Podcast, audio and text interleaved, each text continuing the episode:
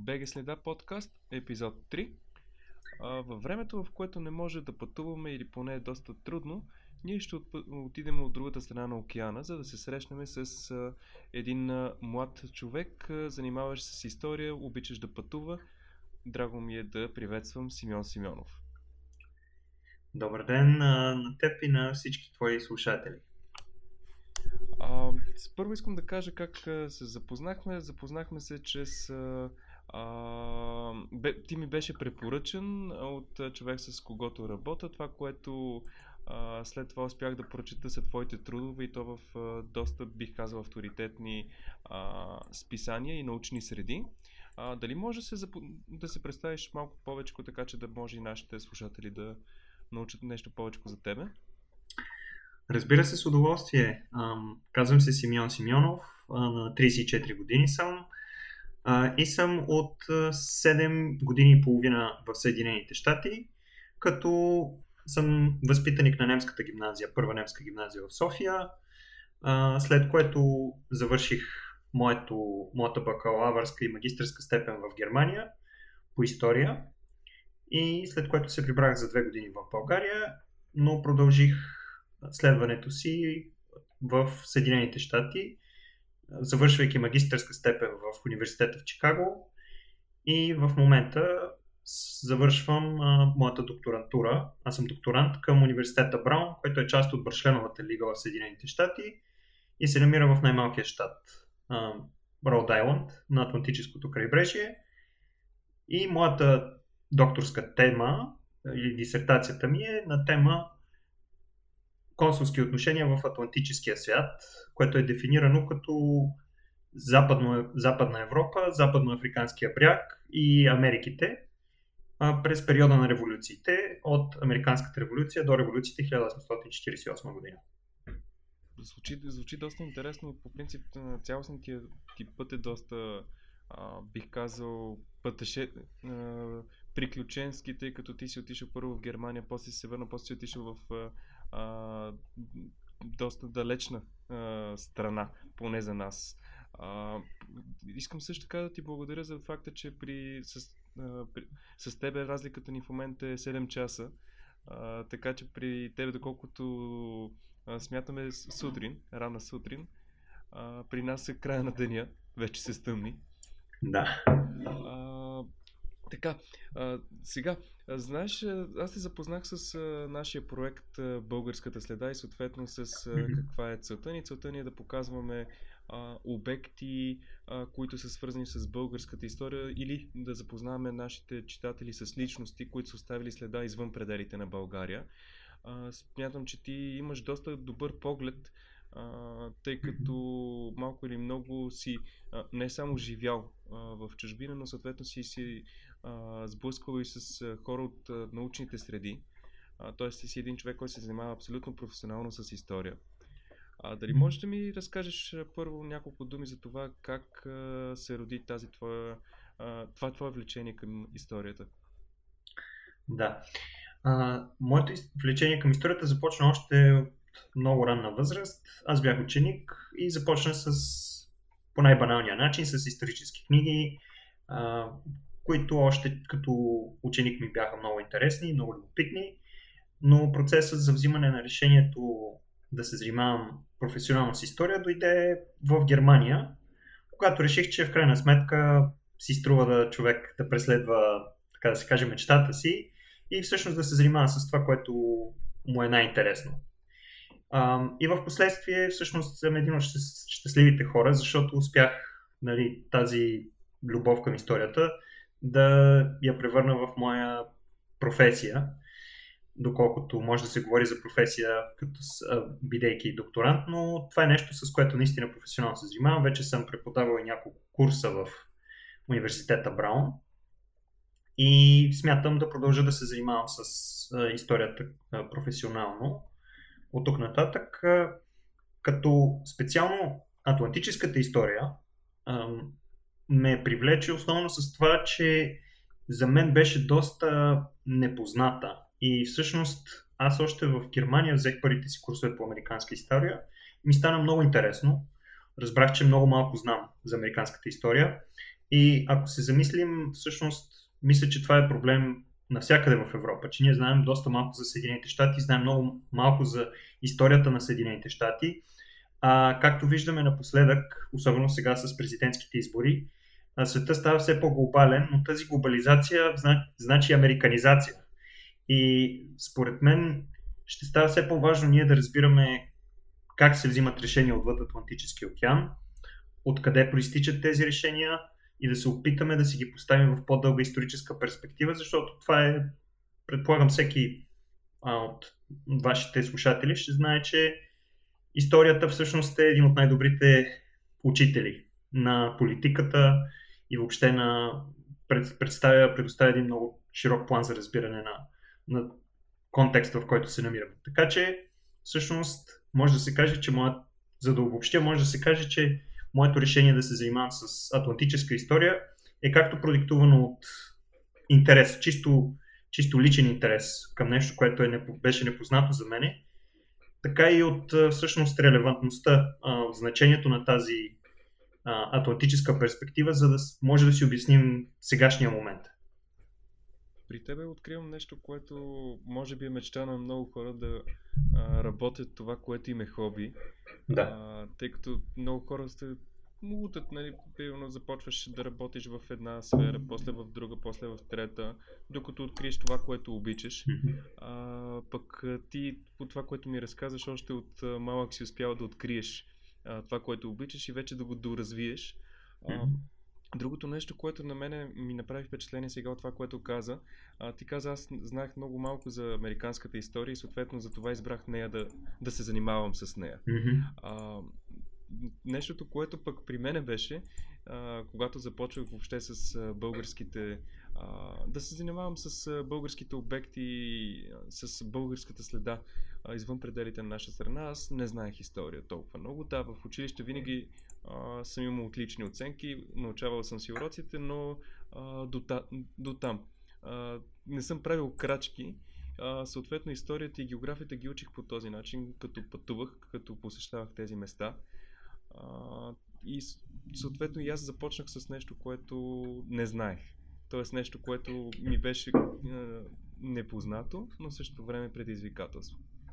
А, Разказвайки за американската история, успях да прочета една от твоите статии, която беше свързана с а, посещението на първи, поправи ме ако греша, първия латински революционер на Балканите, Франциско де Миранда. Да. А, нещо, Точно което, а, име, което поне аз за първи път а, а, срещам. Дали можеш да разкажеш нещо повече? Да. А, значи, самата статия, между другото, започна миналата година първо ще кажа малко за самата статия и след това ще обясня за Франциско де Миранда. Попаднах на Франциско де Миранда миналата година, когато всъщност в моята изследователска дейност около консулите разбрах, че той си е комуникирал с испанския консул в Съединените щати и това всъщност беше неизвестен епизод от неговия живот. Аз се задълбах малко повече, исках да, раз... да узная повече за този човек и какво го е довело до Съединените щати. И тогава започнах да чета мемуарите му, като неговите мемуари и записки са всъщност публикувани в 23 тома, всеки от които е може би около 500 страници дълъг. И аз започнах от начало. Аз обичам по принцип, когато започвам да изследвам някоя историческа личност или някой процес или някое събитие, да започвам от самото начало, защото и дори да се връщам преди началото на това събитие, а, за да мога просто да добия представа откъде започва цялото, откъде се корени цялото, цялото нещо, събитие, процес, личност и така нататък. И а, ми стана интересно още в, в още от един от първите томове. Той описва пътешествието си до Балканите. Аз исках да прочита повече по, по, по тази тема, но се оказа, че всъщност в научната литература няма нито един труд. Дори мога тук да, да споделя, че в най-авторитетивния авторитетния труд а, за неговите пътешествия, всъщност има една карта поместена вътре, в която всъщност пътешествията на Миранда Балканите абсолютно се заобикалят. В смисъл, според тази карта, аз видях в картата, че той 1786 година се намира в Италия и според картата на този изследовател, той след това поема към Сицилия, откъдето взима кораб и минава по много интересна траектория над Египет, за да стигне след това през Кипър до Константинопол, сегашния Истанбул. А, както всеки пътешественик ще знае, това е доста нелогична траектория, ако искаш от Италия да стигнеш до Цариград. И ам, аз нали, прочетох дневниците му и се оказа, че тази карта, която е поместена, е абсолютно грешна. И той в дневниците си всъщност описва точно всяко място, на което е бил. И всъщност неговото пътуване не го води от Италия през Сицилия до Египет и Константинопол, а всъщност той от Италия хваща кораб, с който достига до Добровник, след около един месец а, пътешествия и след това нали, по Далматийското крайбрежие достига до Гърция, до Пелопонес, до град Патрас и след това минава през Коринт, Атина, а, остава на остров Евпея за няколко дни, а, след това минава през Митилини, а, минава през няколко други гръцки острова и достига до Смирна. И след това нали, продължава към, към Константинопол, като след като напуска Константинопол, той включително минава с кораб по българското крайбрежие.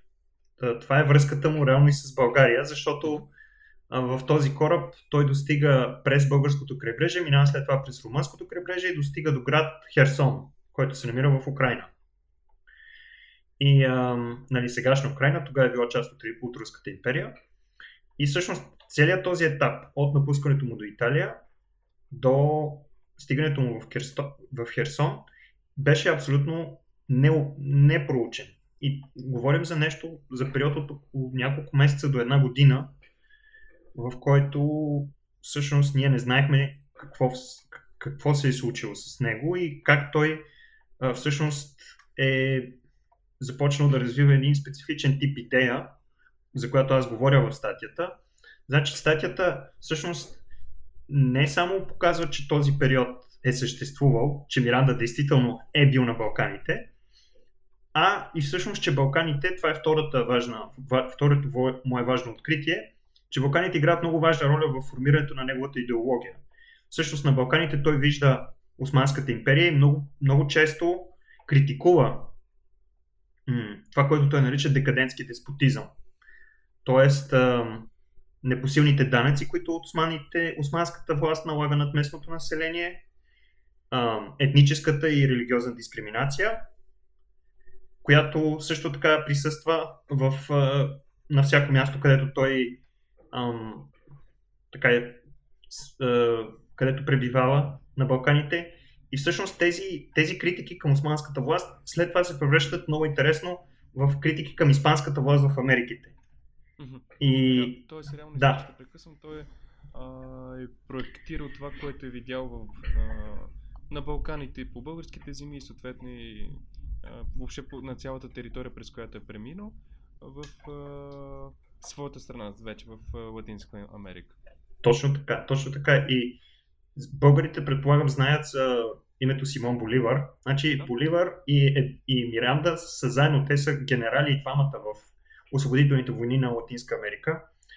Макар, че Миранда се фокусира върху Венецуела, всъщност Венецуела като такава тогава не е съществувала, тази държава не е съществувала, а се създава една голяма република, наречена Велика Колумбия, която обхваща територията на около 5 или 6 съвременни републики, е била около 1 милион квадратни километра, огромна, огромна територия и тя е била всъщност по-голяма от Съединените щати. Тази всъщност първоначална първата република, независима латиноамериканска република, която се е говорила тогава и се е мислило, че ще стане всъщност, ще станат Съединените щати, само че на Южна Америка.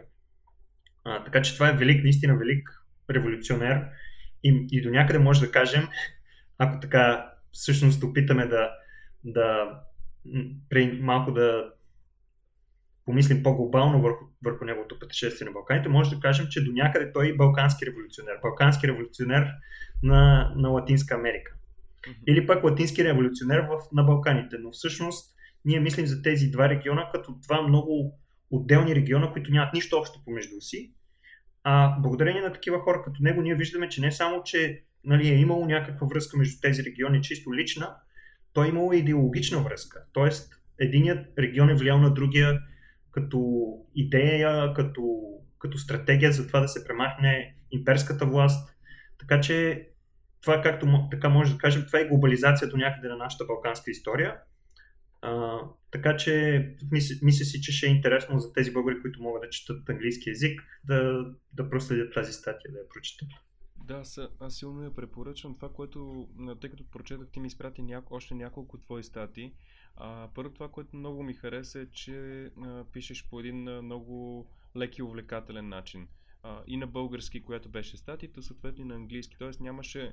Аз поне това, което не обичам е а, тежкото и суховато излагане на факти. Тоест а, беше си увлекателно, логично и, обос, и обосновано. Тоест а, възоснова това, което ти самия каза, е, ти си открил нещо, което дори за което не се е говорило, може би просто е пропускано, защото не знам доколко Балканите се възприемат като някаква значима Точно така. част в историята. Mm-hmm. А сега нали вече е друго това mm-hmm. възприятие, но а, може би така. за този период.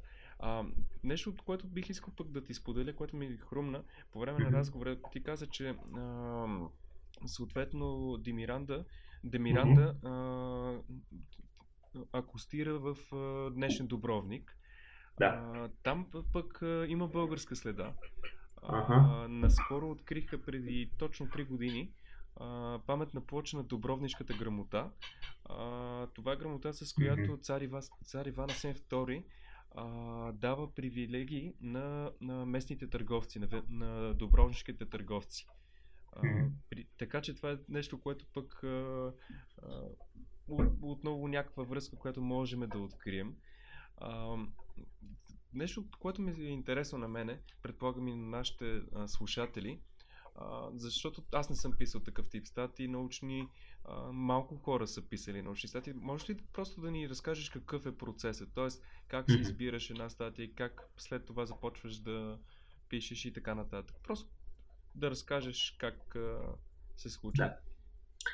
Значи за процеса за писане на такива статии за изпращането им всъщност е доста по-дълъг. Читателите виждат само крайния продукт на, на доста съвместно усилие от страна на редактори, автори и рецензенти. Това са в общи линии трите основни групи хора, които са замесени. И значи автор първо трябва нали, както беше в случая с Миранда, трябва да имаш нали, идея, добре формулирана, която да съответства на политиката и на, и на всъщност фокуса на това издание, на съответното издание. А, изпращаш.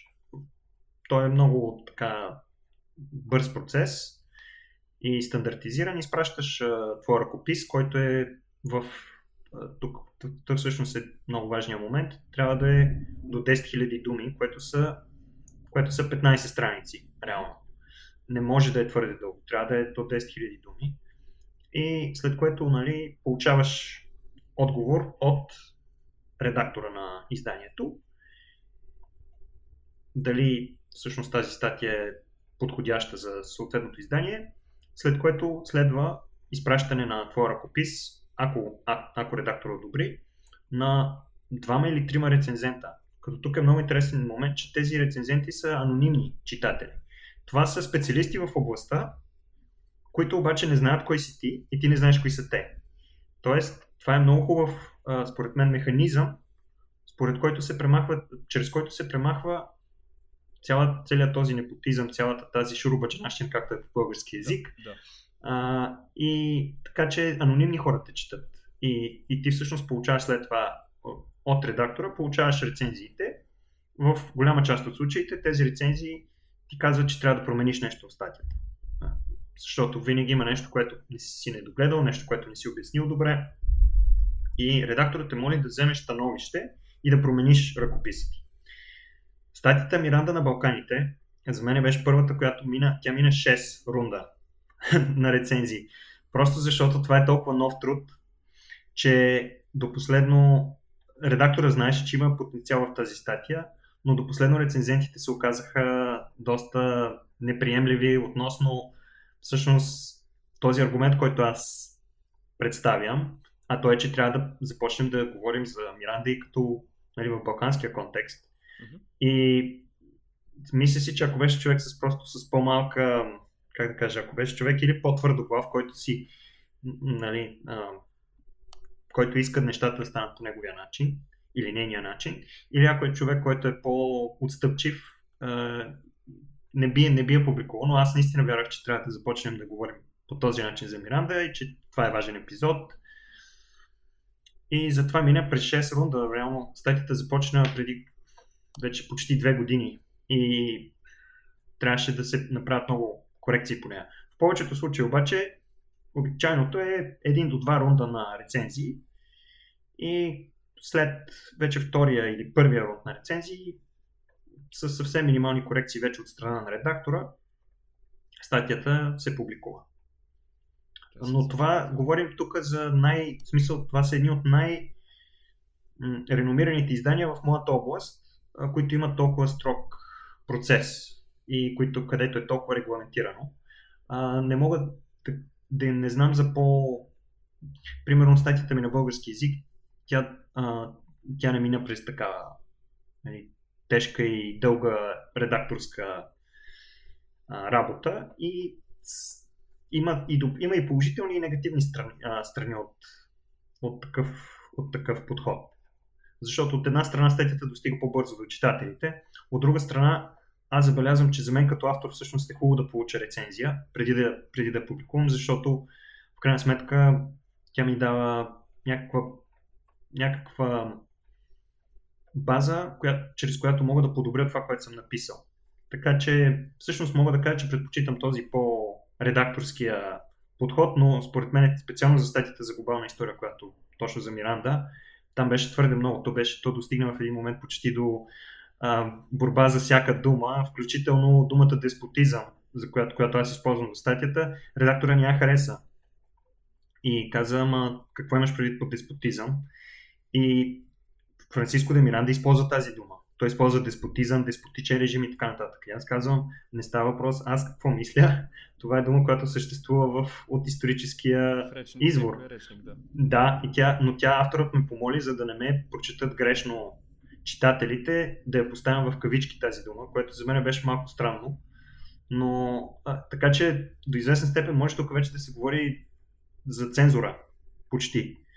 А, защото когато редактора вече постъпва по такъв начин и те кара да промениш основни неща в, в а, труда си, това просто, нали, това до някъде авторът е, той е в абсолютно в правото си да го направи, защото от, от него или от нея зависи дали статията ще се публикува.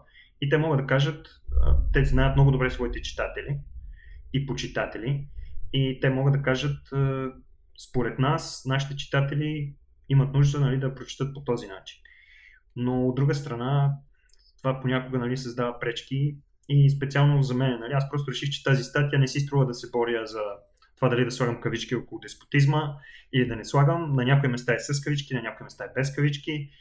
Та, та така. А, просто за да, за да стигне в крайна сметка статията до читателите, трябва да, се, трябва да се направят по няколко компромиси. С тази статия направих няколко компромиса, но и редактора направи няколко. Тук е това, което искам да споделя с нашите слушатели е, че става въпрос за статия, която е публикувана в Cambridge University Press. А, ти самия каза, че а, самите тези статии, които ми даде, са публикувани в едни от най-реномираните mm-hmm. издания и смятам, че точно за това а, самия процес е много поучителен за това как трябва да, с, да боравиме с информация. А, тъй като това, което ни спомена е, че а, за Франциско де Миранда не се е знало за този период. Тоест, ти си първо си имал смелостта да избереш нещо, което е непопулярно, дори не знаеш, неизвестно, и след това да го защитиш, което наистина смятам, че учи човек на много. Мисъл, да. учите не само за конкретната статия и това как да, как да работиш и поне, поне мене това нещо ме зарежда, като ми го кажеш, как можеш да си избереш нещо, което е трудно, нещо, което е а, не, нереализи, нереализируемо, т.е. нещо, което е трудно за представяне, но също време да успееш да си го защитиш, то на толкова реномирано място. А, другото нещо, което бих искал също да допълня в тази сфера, а, е, че в днешно време е доста лесно да, се, да боравиме с информацията, според мен, и доста може да се злоупотребява. А, ще ти дам, например, един пример за... Бях чел за... А, имаше една статия, която се в, в, в общо взето в интернет пространството много обичат а, хората да препечатват неща и да копипействат без да гледат източниците. И имаше да. една статия как има портрети на а, български оперни певици в Ласкала а, и на певци. А, аз отидох, проверих, а, нямаше такива портрети, за съжаление, ще е хубаво да има, но а, статията беше много гръмко написана и а, когато попитах и съответни хората, които работят там, дали а, имало някаква изложба, защото предположих, че възможно да е нещо, което да е просто а, моментно и не е имало. Така че тук говорим отново за а, някакъв тип а, фалшива информация. А, нещо, което аз опитвам да избягам. Да, аз примерно за разлика от тебе, нали, не се занимавам професионално с история, а, но когато отида на някое място, се опитвам да първо, от една страна да а, разбера хората, тяхната душевност, да говоря с а, съответните българи, български общности там и на второ място да се запознае с научната литература, което е нещо също доста, доста важно. Тоест да. да стъпиш на някаква основа. А, Добре. А, в предварителния ни разговор а, открихме а, заедно с теб един нов обект, т.е. ти го откри за мен. А, Чикаго знаем, че е града с най-голямата българска общност а, в Америка. А, го, всички сме чели за до Чикаго и назад на Леко Константинов. А, преди няколко години откриха и улица, носеща неговото име, има паметник на Васил Лески там, но ти ми сподели за един още по-интересен обект. Или може да разкажеш нещо повече за него? Разбира се. Както споменах, първата ми година в Америка прекарах в Чикаго и всъщност в Чикаго аз живеех точно на улицата, коя, където а, Константи... Алеко Константинов е прекарал повече от времето си. Защото това е бил а, световния а, панаир, който той е посетил в Чикаго от а, късния 19 век, когато всъщност, ко- което описва и в а, до Чикаго и назад. И всъщност точно в палатките, където са се намирали на, на панира и които той описва всичките отделни м- будки на всяка отделна държава, както се е презентирала, това се намираше точно на улицата, където аз живеех. И всеки ден, буквално отивайки към университета, аз минах през местата, където той е прекарал повечето си време.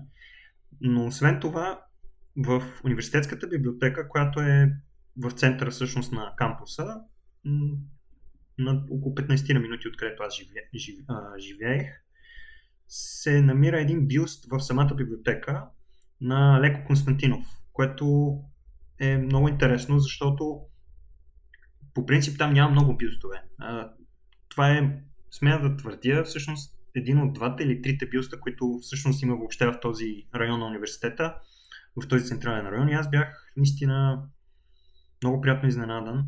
Първоначално дори си помислих, че ме лъжат очите, а, защото нали, какво прави а, Константин, а, статуя на щастливеца в, в университетската библиотека. Тя е всъщност дарена от българската ди, а, диаспора на, в Чикаго, на университетската библиотека. А, като аз се запознах и с а, библиотекара и го попитах за, стат, за статуята и той каза, че всъщност библиотеката от доста време е в много тесни отношения с българската диаспора и че а, всъщност благодарение точно на тези взаимоотношения между библиотеката и между университета и българите в Чикаго а, се е случил този проект. И това, е, това беше, нали, аз всеки ден си минах и си учих а, около някъде около, около статуята му и всъщност беше много, за мен беше много приятно и разбира се, това, което правят българите в а, Чикаго, за да поддържат всъщност нали, духа си, за да поддържат нацията си, е, според мен следва да бъде и като някакъв урок за българите в България, които според мен има, има много какво да се желая от към нали, организация и всъщност сплотяване около такива исторически личности. Това, което казваш, имаш напълно право, защото аз смятам, че а, човек не трябва да а, няма значение къде се намираш. Тоест ти, за да носиш някаква идея или съответно да се зареждаш от нещо, независимо дали се намираш в Америка, в София или което и да е друго. Тоест географското разделение а, в днешния свят според мен не е а, и особено този интер, всичките технологии, с които разполагаме, успяват много mm-hmm. повече да ни изближат и да ни помогнат mm-hmm. точно да пренесеме тази информация. А, ето сега, докато говорим, аз отворих а, да видя а, този бюст да. а, и го намерих в а, вестника на българите в а, Америка и Канада, България сега.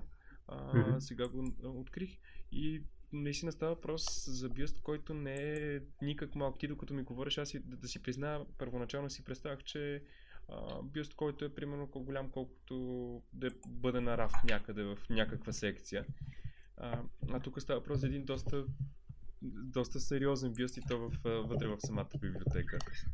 Значи бюстът не само, че наистина е много голям, няма как, в смисъл човек няма как да го пропусне, той е в, в самата библиотека е на много ключово място, той е точно до стълбището. Буквално смисъл, всеки човек, който иска да влезе в библиотеката и да достигне до книгите, трябва да мине през бюста на Алеко Константинов. Така че мястото е подбрано много добре и всичко просто е като цяло е изключително добре интегриран в цялата, цялостната структура на сградата, което е много хубаво. Исках само да вметна едно нещо за това, което каза за, за а, диаспорите на, на България. Mm-hmm. Значи едно от лошите неща на национализма е всъщност да се териториализира тази връзка между човека и нацията му. Да се смята, че нали, единствено в България човек може да бъде българин или нали, че има някакво разделение между българите в чужбина и тези в България. И ако всъщност видим историята на нашето възраждане, голяма част от нашите възрожденци всъщност са из... развивали една от най-пробългарските политики извън границите на България в Румъния в Сърбия а, и в други държави. И това искам само да, нали, да го вметна тук, за да, за да се, как, как да кажа, много често се прави тази връзка между патриотизма и това да бъдеш на място на съответното, в съответната държава. И а всъщност, ако се видим, ако се вгледаме в човешката история, в историята на България включително, това няма никакъв смисъл. А, и се вижда как всъщност не е нищо необичайно а, иммиграцията да е всъщност един от водещите елементи на, на патриотизма, на, нали, на, на пробългарска политика в случая или както, както искаме да го формулираме. А то това нещо е различно за всеки човек. Да, реално ти като, като си дори, нали, ние си имаме тази поговорка, че когато нещо далеч от очите, съответно го осъзнаваш какво значи за теб и съответно можеш да, да го оцениш т.е. когато загубиш нещо.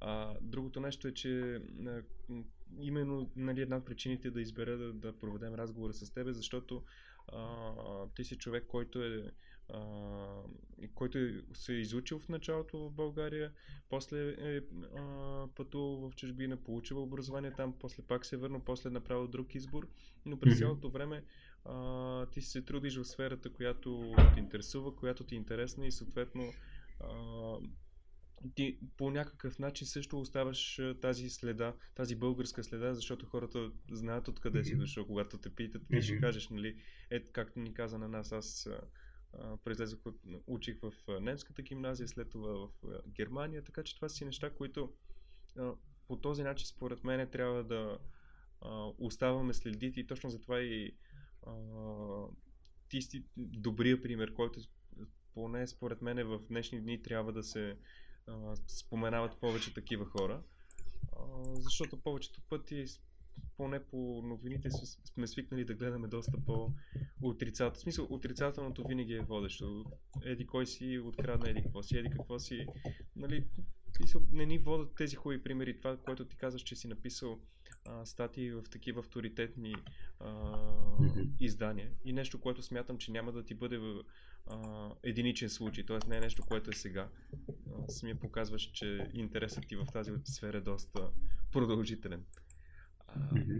Добре. А, имам един въпрос а, към тебе. Той е малко от а, типа лексиконни, а, но смятам пък, че си човек, който смят, може да ми даде отговор, който да е интересен. А, ако трябва да избереш а, някоя личност а, от България, може и от а, след това и извън България, която примерно според тебе а, сега тук не е най-значимата, нали, но не е някаква класация, е по-скоро някаква личност, която според теб наистина а, си заслужава да бъде а, почетен и съответно да обърнем внимание на, на примера, който е дал. А, имаш предвид ам, само да уточнителен въпрос. Имаш предвид някаква българска личност, която смятам за, за значима, на която ние не отдаваме нужното значение или имаш предвид а, която тебе, коя... която тебе по-скоро те а, вдъхновява или която примерно на тебе ти ха, а, mm-hmm. за тебе е пример. Mm-hmm. А, знаеш ли, аз мисля, че ще трябва отново да се върна към периода на мисля, че ще трябва да се върна отново към периода на възраждането, защото според мен тогава имаме просто невероятна съвкупност от такива личности и която и да избера би било би било да всъщност да принизя значението на останалите личности. Но аз мисля, че всъщност бих точно тук избрал Найден Геров, вице-консул на Русия в Пловдив, в периода след Кримската война.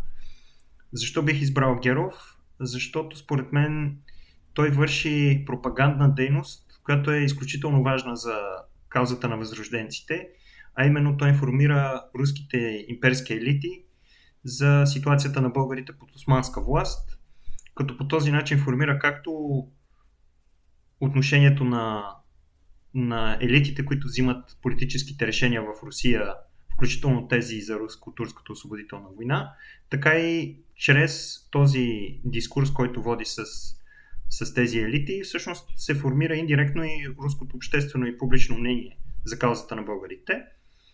И това е една от фигурите, които за съжаление не намират своето нужно място в този пантеон, който сме изградили ние на възрожденските герои на България.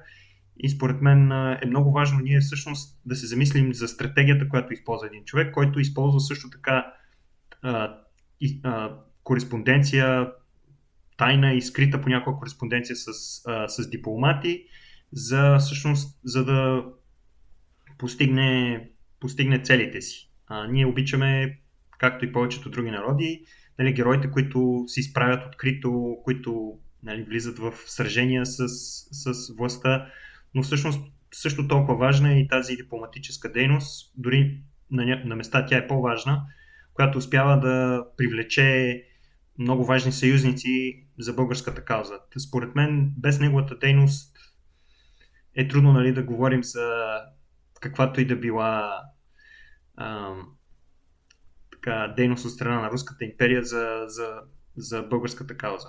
Той е един от наистина най-значимите и в същото време така не, недобре познати личности в българската история. А бихме ли могли според тебе да кажем, че това е човек, който а, е един от първите български дипломати още преди да имаме а, държава? И в прототип на един дипломат. Абсолютно, абсолютно. Може да говорим за това нещо. Една от идеите на моята дисертация всъщност е точно това да преосмислим значението на думата дипломат и да не гледаме толкова кога, да речем, България изпраща първите си дипломати в чужбина, официално акредитирани, защото това ще бъде доста късно. Това всъщност е след независимостта на нашата държава. А си струва да се загледаме за такива личности, които всъщност са изключително важни и той е, той всъщност е наистина български дипломат. Аз използвам тази формулация.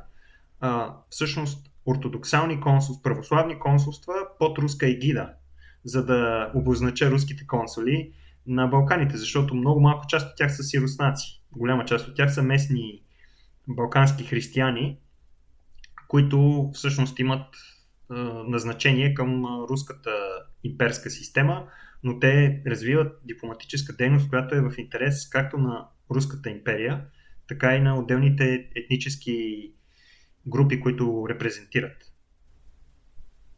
Това, което казваш, наистина е Найтен Геров. Аз, нали, чувал съм го, имам някаква а, обща култура за него. Примерно знам, че а, мисля, че беше прототип на Хаджи Генчо а, mm-hmm. в, а, в, а, по, а, в българи от старо време а, на Любен Каравелов, но да си призна наистина и и аз нямам толкова много информация, освен няколко неща, нали, че е от българското възраждане. Така че това е наистина име, което според мен трябва да а, бъде популяризирано и това, което ти правиш в момента е именно а, даването на малко повече светлина за такива личности, които не трябва да бъдат просто едни имена, които а, примерно трябва да бъдат повече от име, трябва да знаем малко повече информация за а, тях. Точно така. Добре. А, другото нещо, което исках да те попитам, сега ти говориш доста за възраждането при нас и съответно mm-hmm. това и а, при мен един период, който а, според мен ние, ние надрастваме себе си като, като народ. Тоест успяваме въпреки някакви обстоятелства да, да се развиваме, да развиваме култура, да развиваме това, което примерно даде ти пример а, дипломация, въпреки че нали, това не е дипломация в най- а, чистия смисъл на тази дума, но дипломация, която е успешна, която води до не, някакви mm-hmm. резултати. А, ако трябва да се обърнем вече към а, по-новата история, как смяташ ти, че а, трябва да се чете историята? Тоест, какво е нещото, което какъв трябва да бъде подходът, който трябва да използваме и който ти лично използваш? Mm-hmm. Um, според мен историята, една от хубавите характеристики на историята е, че тя наистина дава в общи линии доста голяма свобода за това ние да избираме определен интерпрети... интерпретативен метод. Um, дали ние ще изберем примерно а, история, която е фокусирана върху, така да се каже, върху известни личности и чрез тях ние да се опитаме да обясним времето, в което са живели. Или това ще е история, която а, е така насочена, понякога има и такъв тип история, която е насочена към, а, да речем, бедните и, или а, низвергнатите хора и чрез тях всъщност да видим и да преосмислим интерпретацията ни за периода да речем как би изглеждало българското възраждане от перспективата на българските турци или как би изглеждало българското възраждане от перспективата на ромското население в България. А, но това, което аз всъщност за мен историята е това, че има различни подходи към нея, всъщност е, е едно от привлекателните неща, защото а, аз гледам на тези подходи като на взаимно допълващи се един подход, да речем този на великите личности, може да ни разкрие част от историята, но ако успеем да го комбинираме с, с друг, ние всъщност ще успеем да си създадем много по-цялостна, да формираме много по-цялостна перспектива върху историята. Едно от, ед, един от подходите, който аз наистина използвам, е, той се нарича преплетена история. Всъщност този подход използвах и в статията за Миранда, защото а, всъщност тази преплетена история е често пъти всъщност се фокусира върху това да намираме хора, които свързват две събития, два театъра, да речем Латинска Америка и Балканите, а, или два процеса по необичайен начин. И ни карат всъщност да видим връзка между тези процеси, които, която ни, иначе бихме пропуснали, ако разглеждаме всеки от тях по-отделно. И а, всъщност аз съм голям фен на, на, тази, на, то, на този подход, но както казах, а, всъщност не отричам други подходи, напротив, всъщност това, което аз наистина приветствам, е да се използват различните подходи, както на английски има такъв израз checks and balances, за да балансират и да чекират един друг. А, защото когато използваме твърде много един подход, а, измисля, намираме твърде лесни и твърде удобни обяснения за едно нещо, а историята винаги ни учи, че нещата са малко по-сложни, отколкото изглеждат на пръв поглед. Да, мисля, че нямаше, няма човек, който по-добре да го каже от тебе. Аз а, напълно съм а, съгласен с това мнение, тъй като поне нещо, което не ми харесва е едностранчивото гледане на нещата и, или пък соченото с пръст, това е само това е, вино, това е виновно или само това е правилно. А, винаги има повече от една гледна точка и точно това гледане от различните гледни точки би ни помогнало да, да се развиваме, в смисъл да успяваме да, а, правиме по-хубави неща и съответно да надграждаме. Най-общо казано. Да, да. Ами, добре, искам да, да, да ти благодаря за участието в а, този разговор. Вярвам, че а, когато имаш трудове, които са свързани с българската история, би, ще ги споделиш и с нас, така че да можем да ги а, доразпространим. И искам mm-hmm. да ти пожелая един а, още а, още, още по-ползатворни трудове и още по-ползатворна научна дейност, която да, с която да успяваш да развиваш своята любов към историята. Много ти благодаря за пожеланието, Светослав. Желая на теб и на твоите проекти, специално на подкаста. Много успех за напред и ще се радвам, ако продължим дискусията ни в бъдеще. Много благодаря и се надявам в един момент да може и да те посетим в Америка и съответно да разкажем малко повече и на живо за тези обекти. Страхотно, да. Това е моя идея. Ами, добре дошли сте. Благодаря ти още веднъж и успех в начинанието. Благодаря и на теб. Мерси.